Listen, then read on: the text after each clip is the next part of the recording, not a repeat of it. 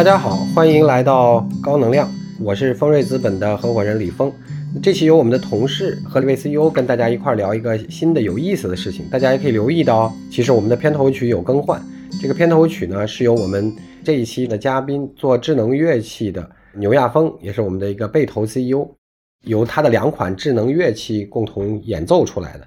那我们在最早的时候为什么会有机会合作到这个项目？那这次就请我们一位同事和牛亚峰一起来聊一聊对这个行业、对这个项目和对他们过去的二零二三年所做的结果做一个简单的回顾和讨论。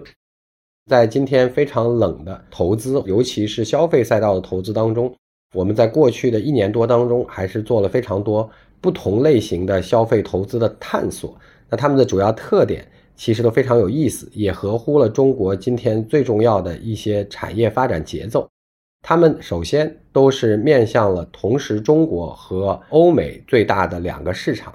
虽然这两个市场当中的消费产品类型和能力不完全相同。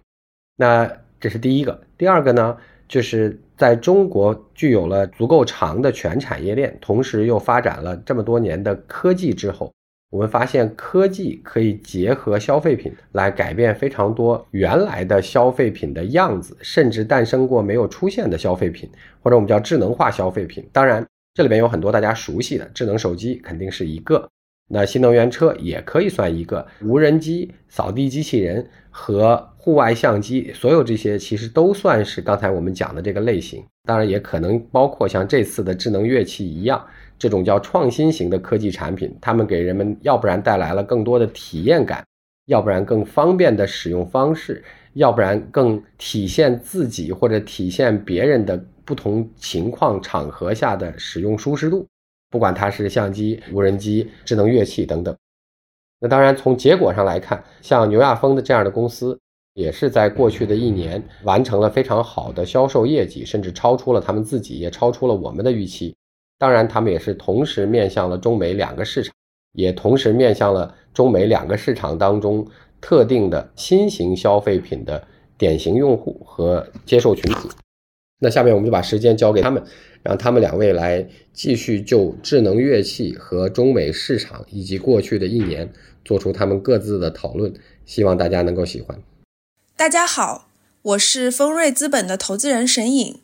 那我们先请牛总简单的给我们介绍一下他自己，并且和观众朋友们打个招呼吧。Hello，大家好，我是戴乐科技的创始人牛亚峰。我是从一六年开始创立了 Aeroband 这样一个品牌，品牌的定位呢是通过科技来去重新定义传统乐器，降低大众玩音乐的门槛，让大众呢都可以享受音乐。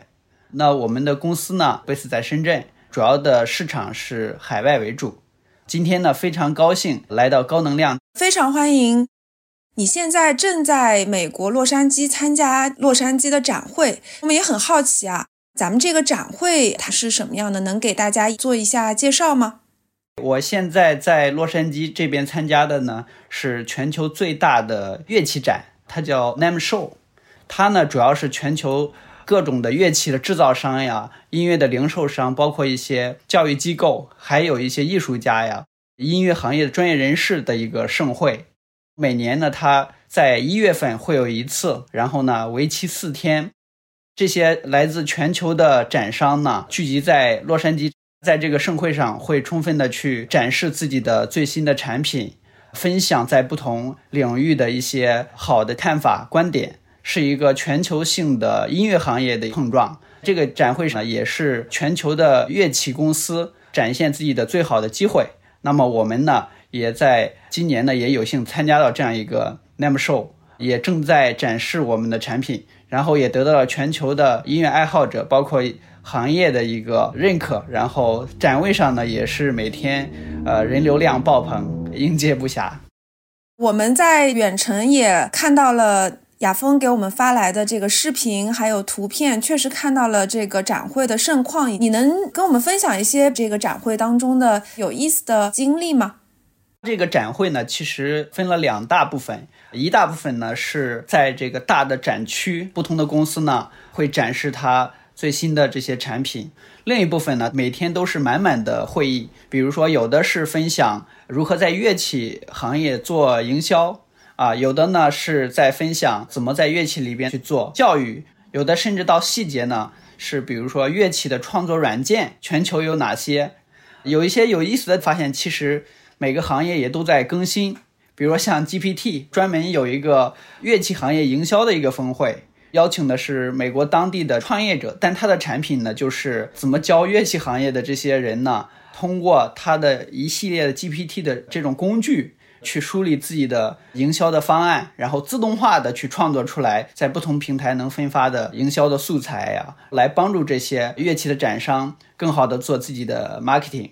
那在整个展会中呢，也是琳琅满目的产品，吹拉弹奏你都可以看得到。啊，从大的品牌，然后到小的创业公司，大的呢，有的可能是上百平的展区，像雅马哈呀，包括 Fender 呀，啊，全球的顶级的品牌都会到这里。当然，也有很多初创的这些品牌，它可能只有九平的展位，但是呢，它呢创新的这种产品，然后也会吸引很多观众的好奇。比如说我们的架子鼓，一旦敲起来，所有的人就会围观过来，他就愿意来去尝试。然后呢，我们刚参展了两天，然后带的所有的样品都被买了好多。在这样一个展会上呢，其实新的产品都有它曝光的这个可能和很大的机会。现在进行到了第二天，还有两天是周六和周日。周六周日呢，就除了行业里边的参展商，还会有很多洛杉矶音乐学院、伯克利音乐学院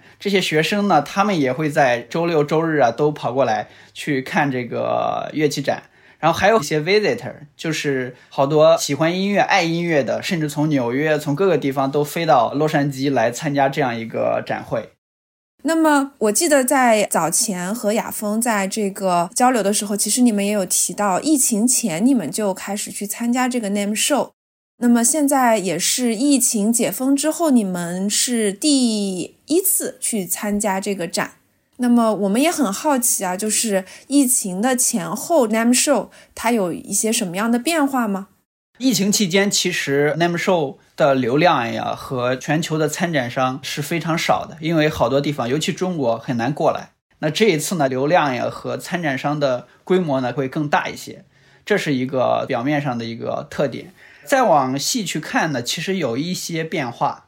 就这一次呢，除了一些大牌的品牌的展商，比如说雅马哈呀、Fender 呀这些、伊班纳呀这些比较知名的品牌之外呢，剩下的就是具有创新性的。比如说类似的一些 MIDI 设备呀，像我们这样的，那中国的展商里边，我们也看了一下，其实，在低端制造这一块的，比如说白牌或者没有品牌，或者说这种组团过来的，其实是变少了一些啊，我们的感觉。然后呢，我们其实，在前一周已经到达了美国，然后我们也去私下走访了很多吉他商店呀、Guitar Center 呀。包括一些大大小小的这种线下的渠道，就会发现呢，美国本土呢，它的品牌化其实是非常严重的。就在传统乐器里边，中国的产品呢，要想打进来是有一定的难度的。我们在线下的店里边，你基本上看到的就是芬德呀、雅马哈呀，就是这些会居多，中国的是非常少的。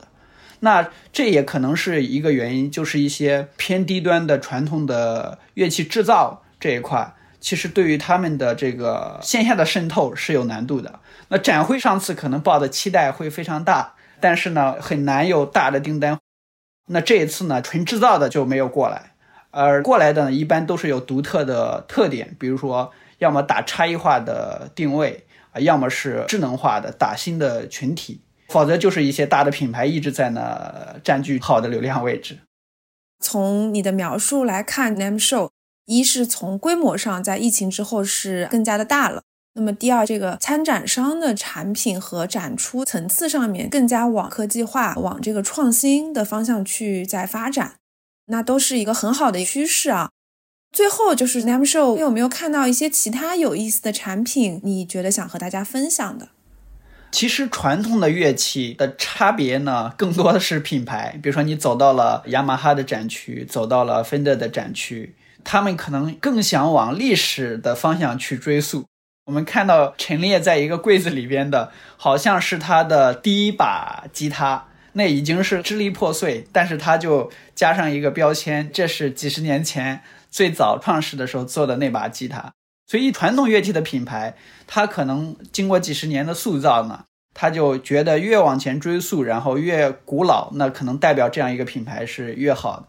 那另一部分就是一些新型的，比如说通过电子发声的乐器，有的像 Launchpad 一样，然后一个 Pad 呢，它可以在上边呢去演奏出不同的这种音色，其实是一个类似这种合成器。然后还有一些吹奏类的，也是把它给智能化去做，包括像还有一卡西欧的键盘呀这些电子发声的乐器，还有一些呢就是比较创新性比较大胆的乐器，可能它的形状。我们接触的会很少，但是也是很吸睛的。比如说有双头的这个琴，呃，就是贝斯和吉他，然后是合在一体上的，可以去演奏。还有是类似把古筝给竖起来，然后特殊的这种演奏方式的乐器。剩下的呢也是比较传统的，就是像一些效果器呀、配件呀，包括背带，甚至细化到一个拨片。从整体上其实。智能化是比较受大家欢迎的，但智能化的公司呢也是相对稀少的。我们发现呢，整个乐器的市场是非常大的，尤其是在美国，就是每一个过来的人，不管是吉他还是鼓，多多少少他都会玩一门乐器。包括我们去线下了解到之后，发现美国的小学呢，从四年级开始就开始让大家去选修一门乐器，这个乐器呢是由学区提供集中采购的。学区也会分老师去教这些学生去用，啊，所以说就是整个市场呢，乐器基本素养是非常好的。传统的这个乐器呢，除了在品牌上竞争之外，其实在创新性上呢还有一个距离。所以在智能化这条路、数字化这条路上，其实我认为还是有非常大的机会可以去做。刚才雅峰其实在给我们介绍 Name Show 的时候，其实也有略略的提到戴乐科技的乐器。那么我们就来聊一聊，具体做的是哪几个产品，做的哪几个乐器的创新和智能化呢？主要集中在架子鼓和吉他。那架子鼓呢，是我们过去三年从产品到商品再到全球化打通的一款产品。它呢，主要是两个鼓棒，还有两个脚踩。然后呢，你连接上我们的 APP 或者连接上音箱，就可以去在空中敲这个架子鼓。架子鼓大家都知道，它是第一呢非常占地方，第二呢噪音又非常大。对于刚入门或者说音乐爱好者，它就是一个比较笨重、比较难以去进入的乐器。然后呢，我们就从这个点上去出发，架子鼓本身它是我们的动作，然后最终能产生这个节奏，是这样一个道理。那我们就把体感的整个技术应用到鼓槌上边，把其他繁杂的东西都去掉，然后呢，定义出来这样一个叫 Pocket Drum，就是口袋架子鼓，随时随地就可以去敲，不管是在客厅还是在街头，把原来不可能便携的繁杂的架子鼓变成随时随地都可以玩的一款产品。现在呢，其实已经在美国覆盖了非常大的这个受众，好多来到现场的这个客户呢，都在 TikTok、Ins 上面看到我们的产品，然后主动过来去现场打卡和体验。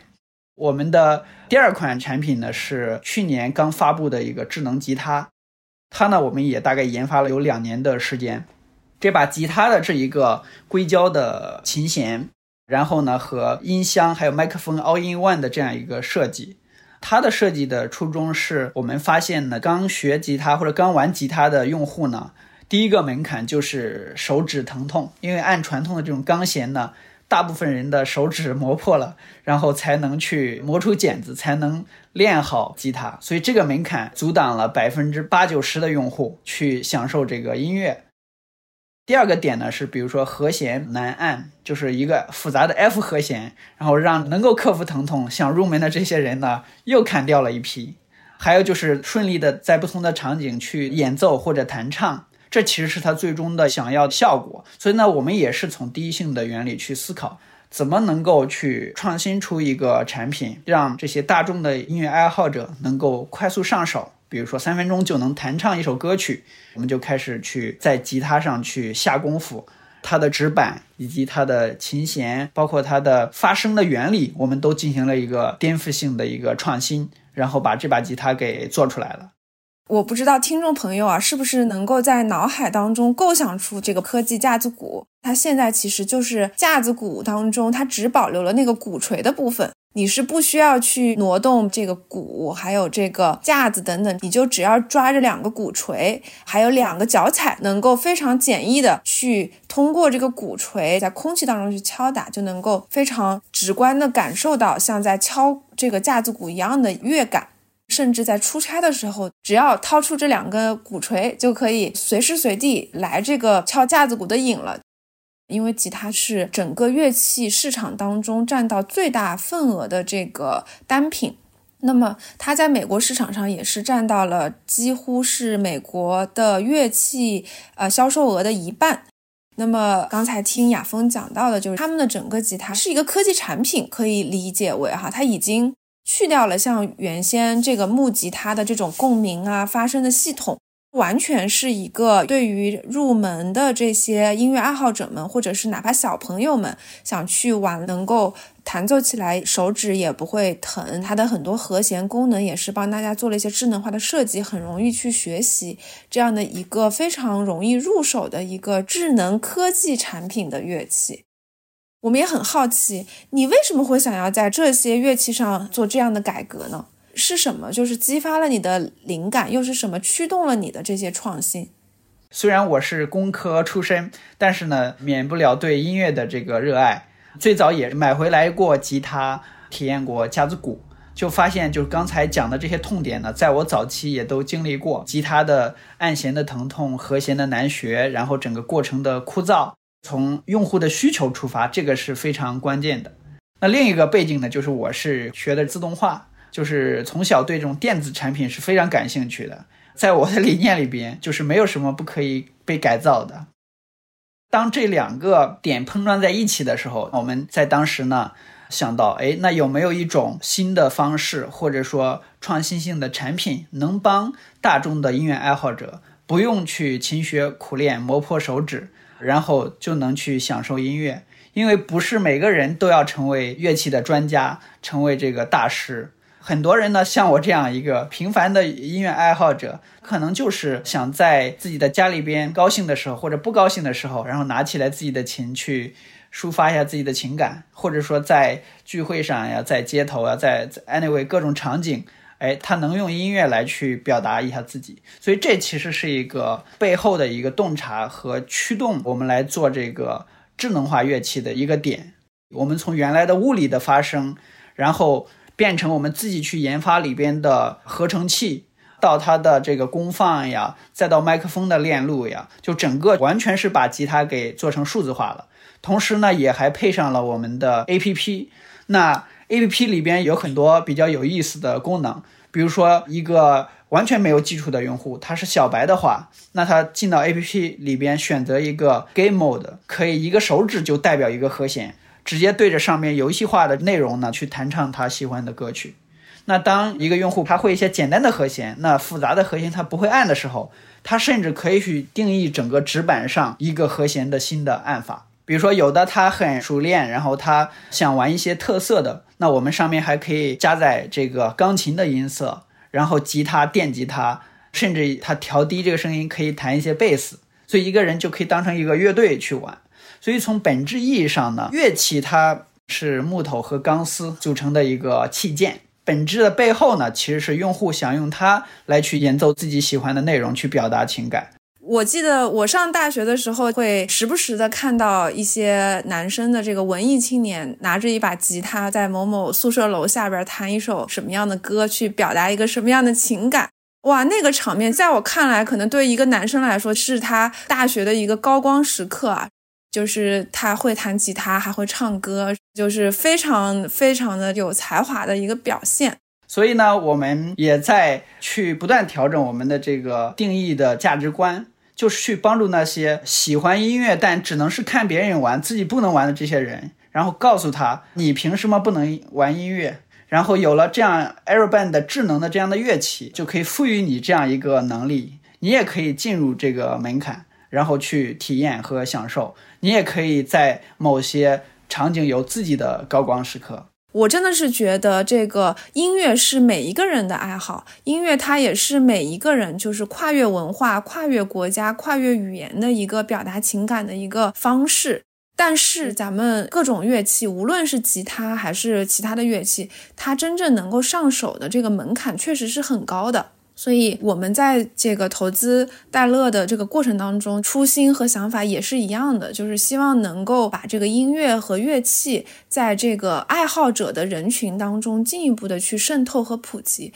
让大家都能够更加低门槛的去享受音乐带来的快乐。其实我们在市场上也有听说过一些其他的智能乐器品牌啊，比如说这个拿火啊、恩雅啊。相对来说，因为品牌的成立的时间和产品上市的这个时间更早一些，那你们和这个其他的智能乐器的品牌有什么样的不同？国内也存在一些这种创新型的乐器的品牌，这个其实是一个非常好的事情，说明大家也都看到这样一个不错的市场，也希望呢能够在不同的人群或者定位上呢，让这些用户能更好的去玩音乐。那比如像拿火，它是通过碳纤维的工艺，然后呢来设计一把吉他，让它更漂亮，然后加上一个屏幕，加上一些效果。它呢定位呢更多的是严肃学习的用户，或者说是一些吉他里边的相对专业一点的玩家。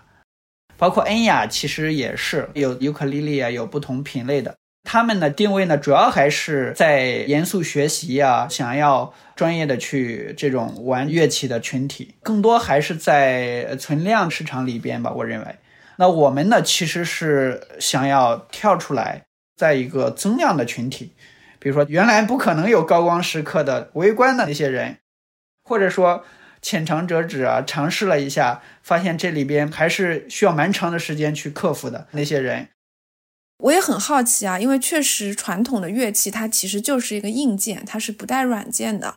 那么雅风，你们的有很多这个软件的创新，你刚才也有提到一些和弦的创新，包括未来可能还要切入一些这个儿童的音乐的市场啊。你们自己做内容当中的考虑是什么？大众的音乐爱好者可能有的有一点基础，有的甚至是零基础。那对于他们呢，如果你只丢给他一个硬件，他还是不会用的。尤其是很多传统的乐器呢，它还是丢给他一个非常困难的硬件，那他就更难去上手了。所以呢，A P P 的辅助呢，一个是在游戏化的内容上可以提升它的趣味，甚至是这个智能的教学反馈上，你手指按的每一个位置上面都可以实时给你显示出来。那每一个和弦对了错了，你弹奏一一首歌曲，然后你到底哪些节奏是对的，哪些是错的，它也实时给你去反馈。第二呢，其实是内容，比如说一把吉他，他肯定是要找到他喜欢的歌曲，然后对着它来弹奏。那传统的乐器就会面临，比如说歌词记不住，然后曲谱不知道，甚至你给他一张复杂的这个曲谱，让让他从零开始再学乐理，又是一个漫长的周期。所以呢，我们就把曲谱给动态化和游戏化，它直接跟着 A P P 的滑块的流动去弹奏这首歌曲。包括未来可能有社区以及线上乐队，大家可以相互来去组建一个乐队去玩。所以 A P P 呢，从基础的体验层呢，它是能增加用户整个体验的一个闭环。第二个呢，是从拓展上，因为硬件功能和它的体验是有限的。那 A P P 里边呢，用户呢就可以去探索更多从功能层啊，从演奏的内容层面，包括从人与人之间的链接层面，让相同兴趣的人呢一起去玩。其实 A P P 呢是一个比较考验细节和功底的事情。我们在深圳做硬件呢，好多厂商呢就已经很娴熟了。但是呢，A P P 这个事儿它是快不了的。你一款 A P P 上线，它没个六到八个月的这个磨合。和细节的迭代，尤其我们还在做全球化的十国语言，然后你每个国家都要去覆盖，不同的国家可能要不同的内容，它就是一个慢工出细活的事情。刚才你也提到，咱们这个 App 是有十种语言的。戴乐其实从 Day One 开始就一直在做一个扎根在国内、base 在深圳，但是面向全球的全球化品牌。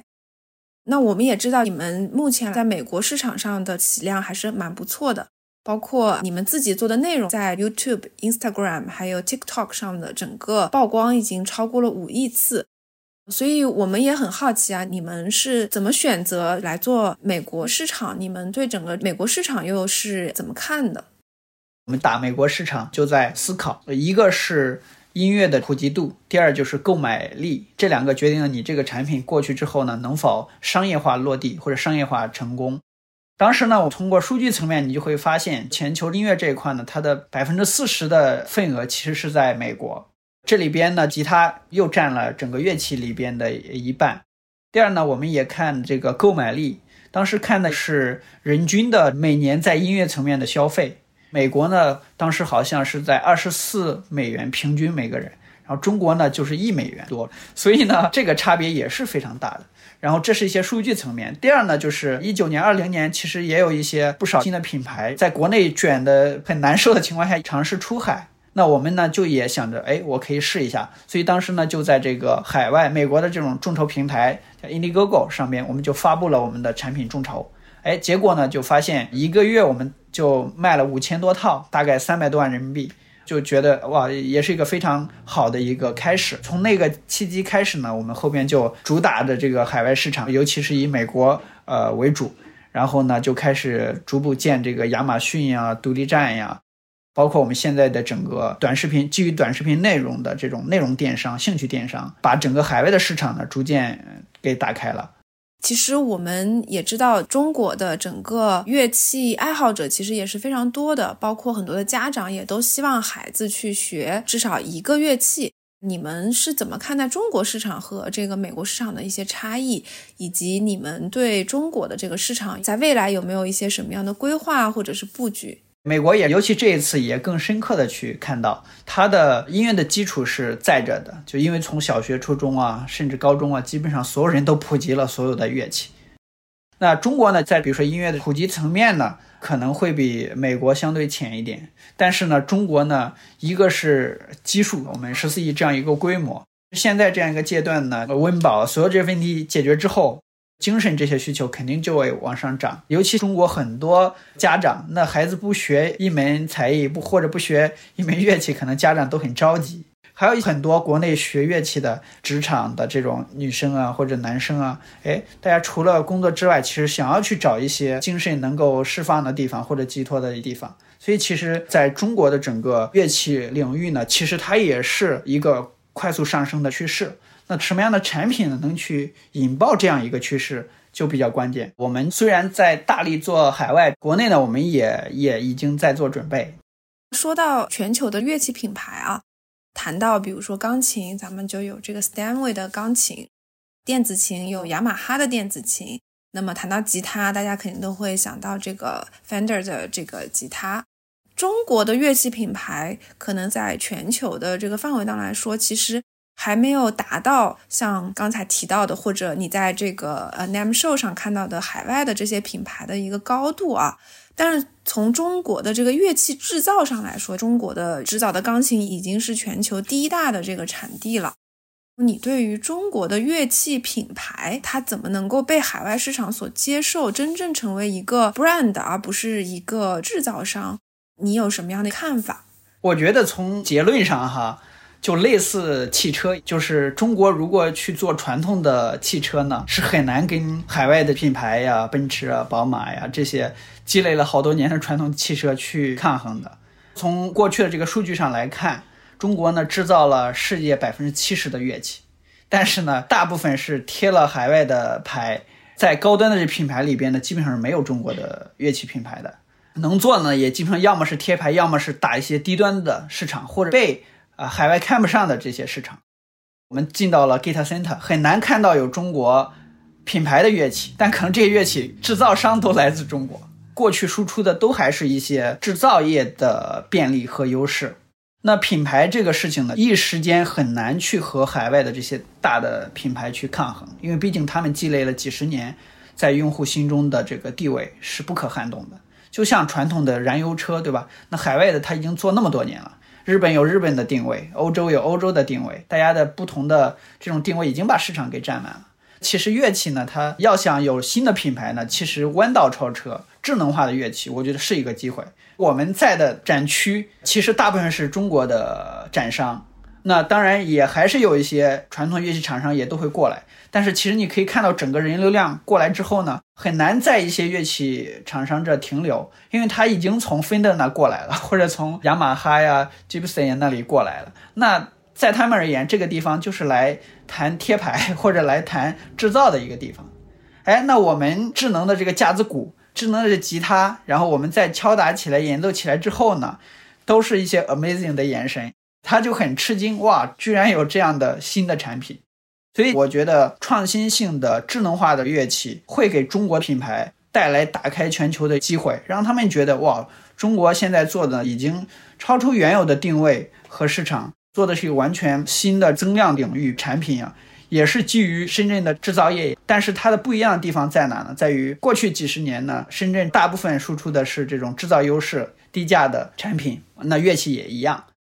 其实中国呢，培养出来了大批的像我们这样的大学生、工程师、设计师、产品经理。那他们的优势在哪里呢？他可以去研究一下细分的乐器市场，然后呢，去找到核心的用户洞察，基于洞察呢，就有改造产品的能力。我可以完全颠覆，我可以部分的去创新，来满足用户的需求。同时呢，大家现在也都有了全球的品牌的意识，已经不是过去那个时代的只是 copy 了。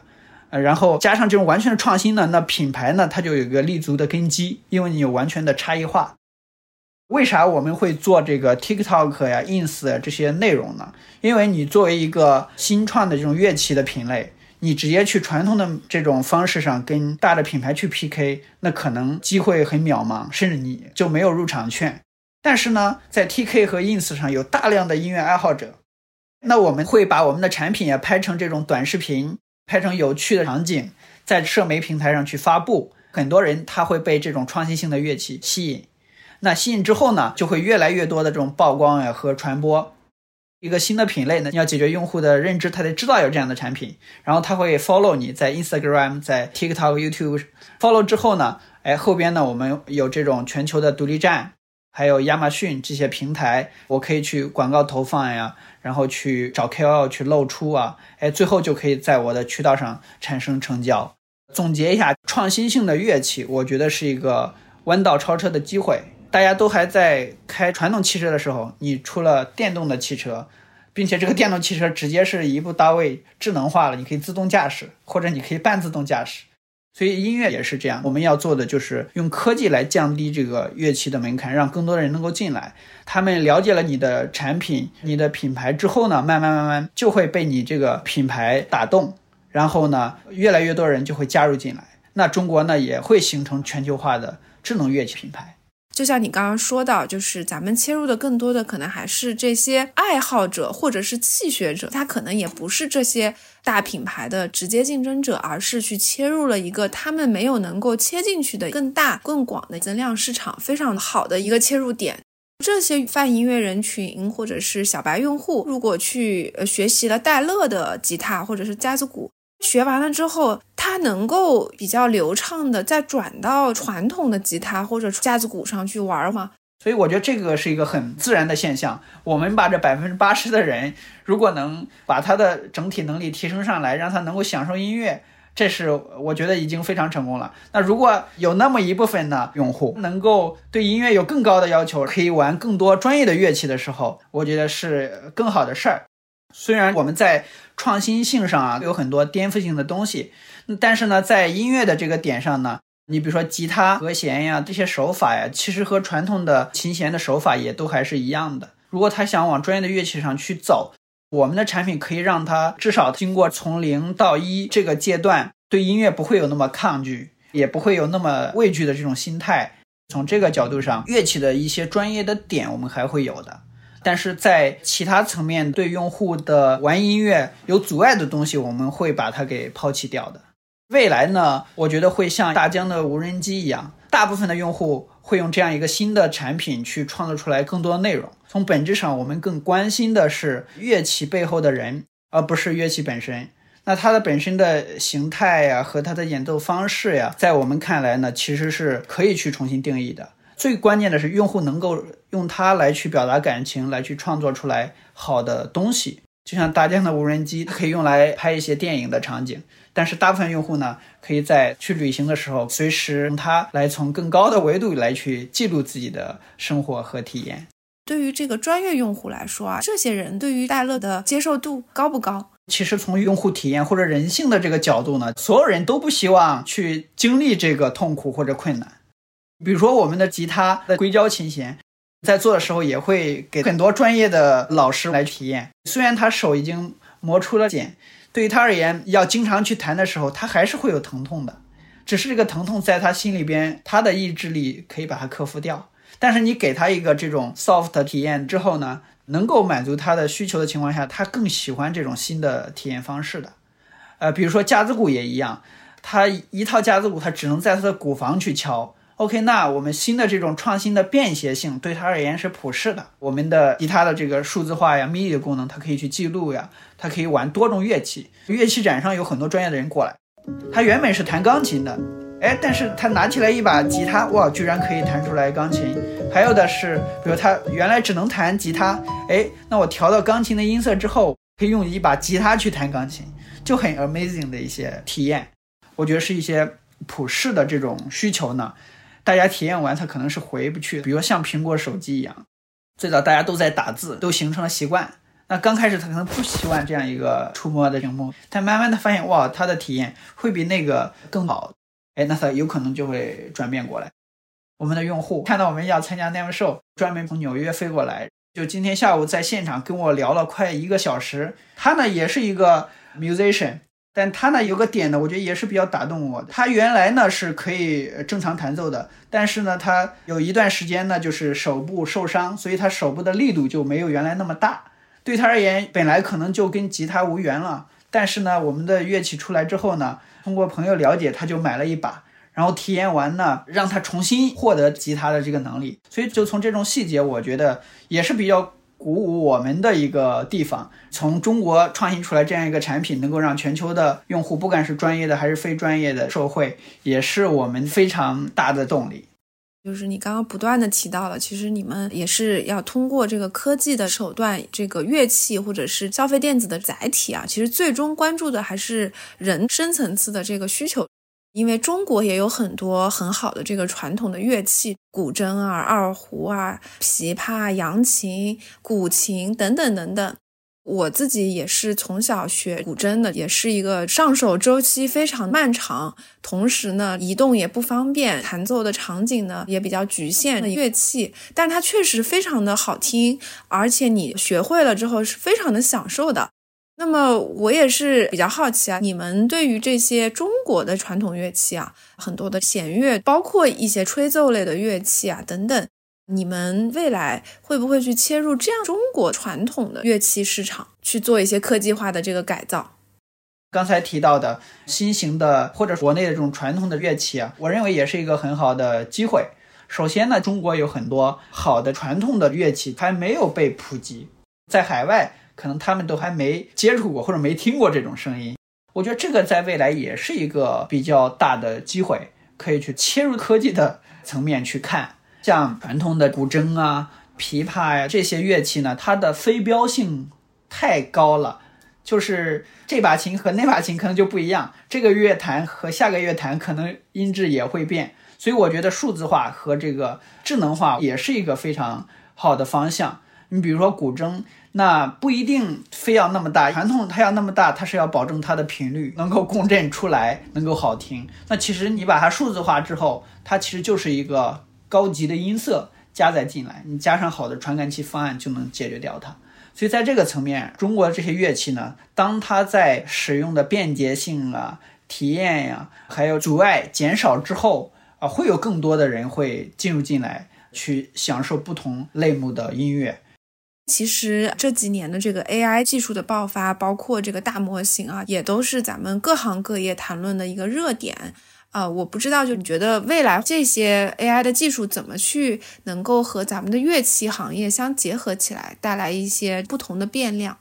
我的一些粗浅的看法哈，比如说像这个在乐器领域呢，本质上还是怎么能增加用户的体验，不管你是在感官上还是在效率上。目前主要还体现在是用户能够更低门槛的去用这个乐器。那当我们的用户普及到一定程度，大家可能有更高的需求，比如说他要在他这个情感到来的时候用这把乐器，他要去创作一一段旋律，甚至是创造一首歌。那我觉得这个时候，其实像 AI 啊这些就起到了它的作用。我们可以通过 AI 去给它一些基础的模块或者模板，然后它在这个上面，然后呢输入一些它的情绪，我们就可以推荐它几个和弦，然后它就可以在我们的 APP 上抱起来吉他，就可以创作出来一首歌。还有就是你在编谱啊、作谱呀这种创作层面，我觉得 AI 其实也可以加入进来。它其实是个逆向的思路了，就是一首歌它旋律大概什么样，AI 能够识别出来之后，我可以把这些曲谱加载到我的 APP 上，然后让更多的用户呢去弹奏这些歌曲。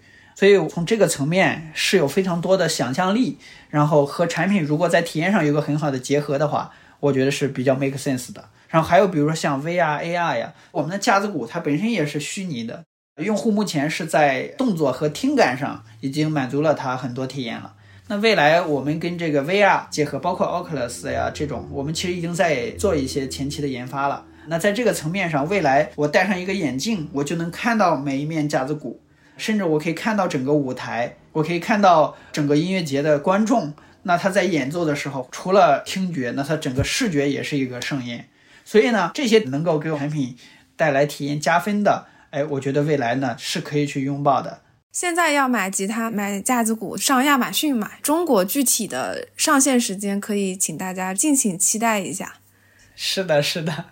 其实最后，雅峰可能想跟你聊聊你自己的这个创业经历哈。从你的经历上来看，其实还是一个非常硬核的这个创业者啊。其实我很好奇，就是你为什么还没毕业，在校生就开始创业？其实这个比例，这个人群还是非常少的。因为其实很多大学生他可能也不了解自己，也不了解这个世界，他更没有这么大的 drive 吧？你当时是一个什么样的一个契机？你是从什么时候开始知道你要做这件事儿的？我觉得 drive 的动力呢，最大的是还是兴趣，兴趣的来源从小呢。我对这种电子类的产品就是非常感兴趣的，比如说家里边买的任何一个电器，回来之后，可能家人不在的时候，我就第一时间把它给打开了，我要去了解和呃看清楚里边的原理，所以这种好奇心我觉得是非常大的，这也是为啥我在大学呢选的是这种自动化，包括电子呀这一块，然后呢，为啥从这个到创业呢？就也是从最早的这个 idea 到我们和团队一起把它给实现呀，然后实现了之后呢，发现有更多的人需要，那这个时候呢，我们从一个 demo 呢，哎，就走到创业这条路上了。最早也是一脚踏进了这种创业这条路上，做的过程中呢，你会发现不断的有这种新的问题和新的这种挑战出来，然后你每解决一个问题呢，哎，你就有很大的成就感。所以就是打怪升级，一路从大学到毕业，到毕业之后一直干到现在。所以在这里边呢，积累了就是一万个小时，肯定也已经过了。整个科技品牌产品怎么去做，怎么去构建它的全球化生态，我们戴乐的一个文化可以解释这样一个点。我们呢叫它三 C 文化，当然做的不是三 C 电子的这个三 C 啊，是第一个呢，我们叫它 challenge。第二个呢是 change，第三个呢是 create，这三个是我觉得是我们一直从决定创业到现在的一个底层的载体。那首先 challenge 呢，就是我们做的整个新型的智能的乐器呢，它本身就是一个挑战。你要挑战传统的乐器的原理啊和发声的方式啊，甚至传统的这些观念。当时从一个大学生。直接就变成了一个创业者这样一个角色，那就是挑战自己。第二个点呢，就是 change，你要改变，你要走出自己的这个舒适圈，每天要有新的方式或者认知去迭代。这个改变呢也是很重要。就是从现在来看，觉得哇，从一个 完全小白的大学生，一步一步把东西做出来，然后呢，在国内卖，再在国外卖，卖到全球，再逐渐的去搭建品牌，是一个很难的事儿。但是呢，你每一天都在不断的改变，个人的改变一点点，产品去改变一点点，你的市场品牌去改变，那最后呢，就可能建立起来一个很大的体系。第三个呢，就是 create，就是可以叫它创新。当你敢于去挑战一个行业，敢于挑战自己的舒适圈，每天又不断的在改变的时候，那你一定能够去创造或者创新出来新的事情。当然，你挑战的传统的地方呢，你也一定要有创新的能力或者思维，去拥抱那些新的技术、新的传播的方式、新的营销的方法，去拥抱新的市场，那你才能去构建出来自己想要的东西。我能感受到你对这个创业这个过程的这个热爱哈，但是话说回来，它可能是长期是可能是看不到结果的。你是怎么去说服你自己和怎么坚持下来的？过程中呢，也肯定有很多坑啊，很多这种难受的时候。我呢，也是在创业的过程中呢，学了跑这个马拉松，然后呢，当然是越野的这种马拉松，就是一天的时间呢，十几个小时，你从早晨起来，然后呢，在山里边去穿梭。我之前跑的这个五十公里的马拉松，然后呢，跑到三十公里的时候，基本上也到我的一个极限了。然后呢，我就找了一个方法，就是我就盯着前边三十到五十米，它会出现一个红色的布条，我就盯着前面的那个布条，我从这走到那里，就是我接下来一个阶段的目标。好，我走到那里之后呢，我再换下一个，再换下一个。所以呢，最后的这个十五公里，我就用这样的一个方法跑到了这个终点。然后呢，回过来之后，哇，五十公里，简直是不可能。所以我觉得，其实创业它也是这样一个事情，就是你要切分开一个阶段一个阶段的去完成，这个我觉得很重要。但前提是你一定要相信我能走到终点，或者我一定要相信我能有一个最终的这种成果。未来你们最终想让自己发展成一个什么样的公司？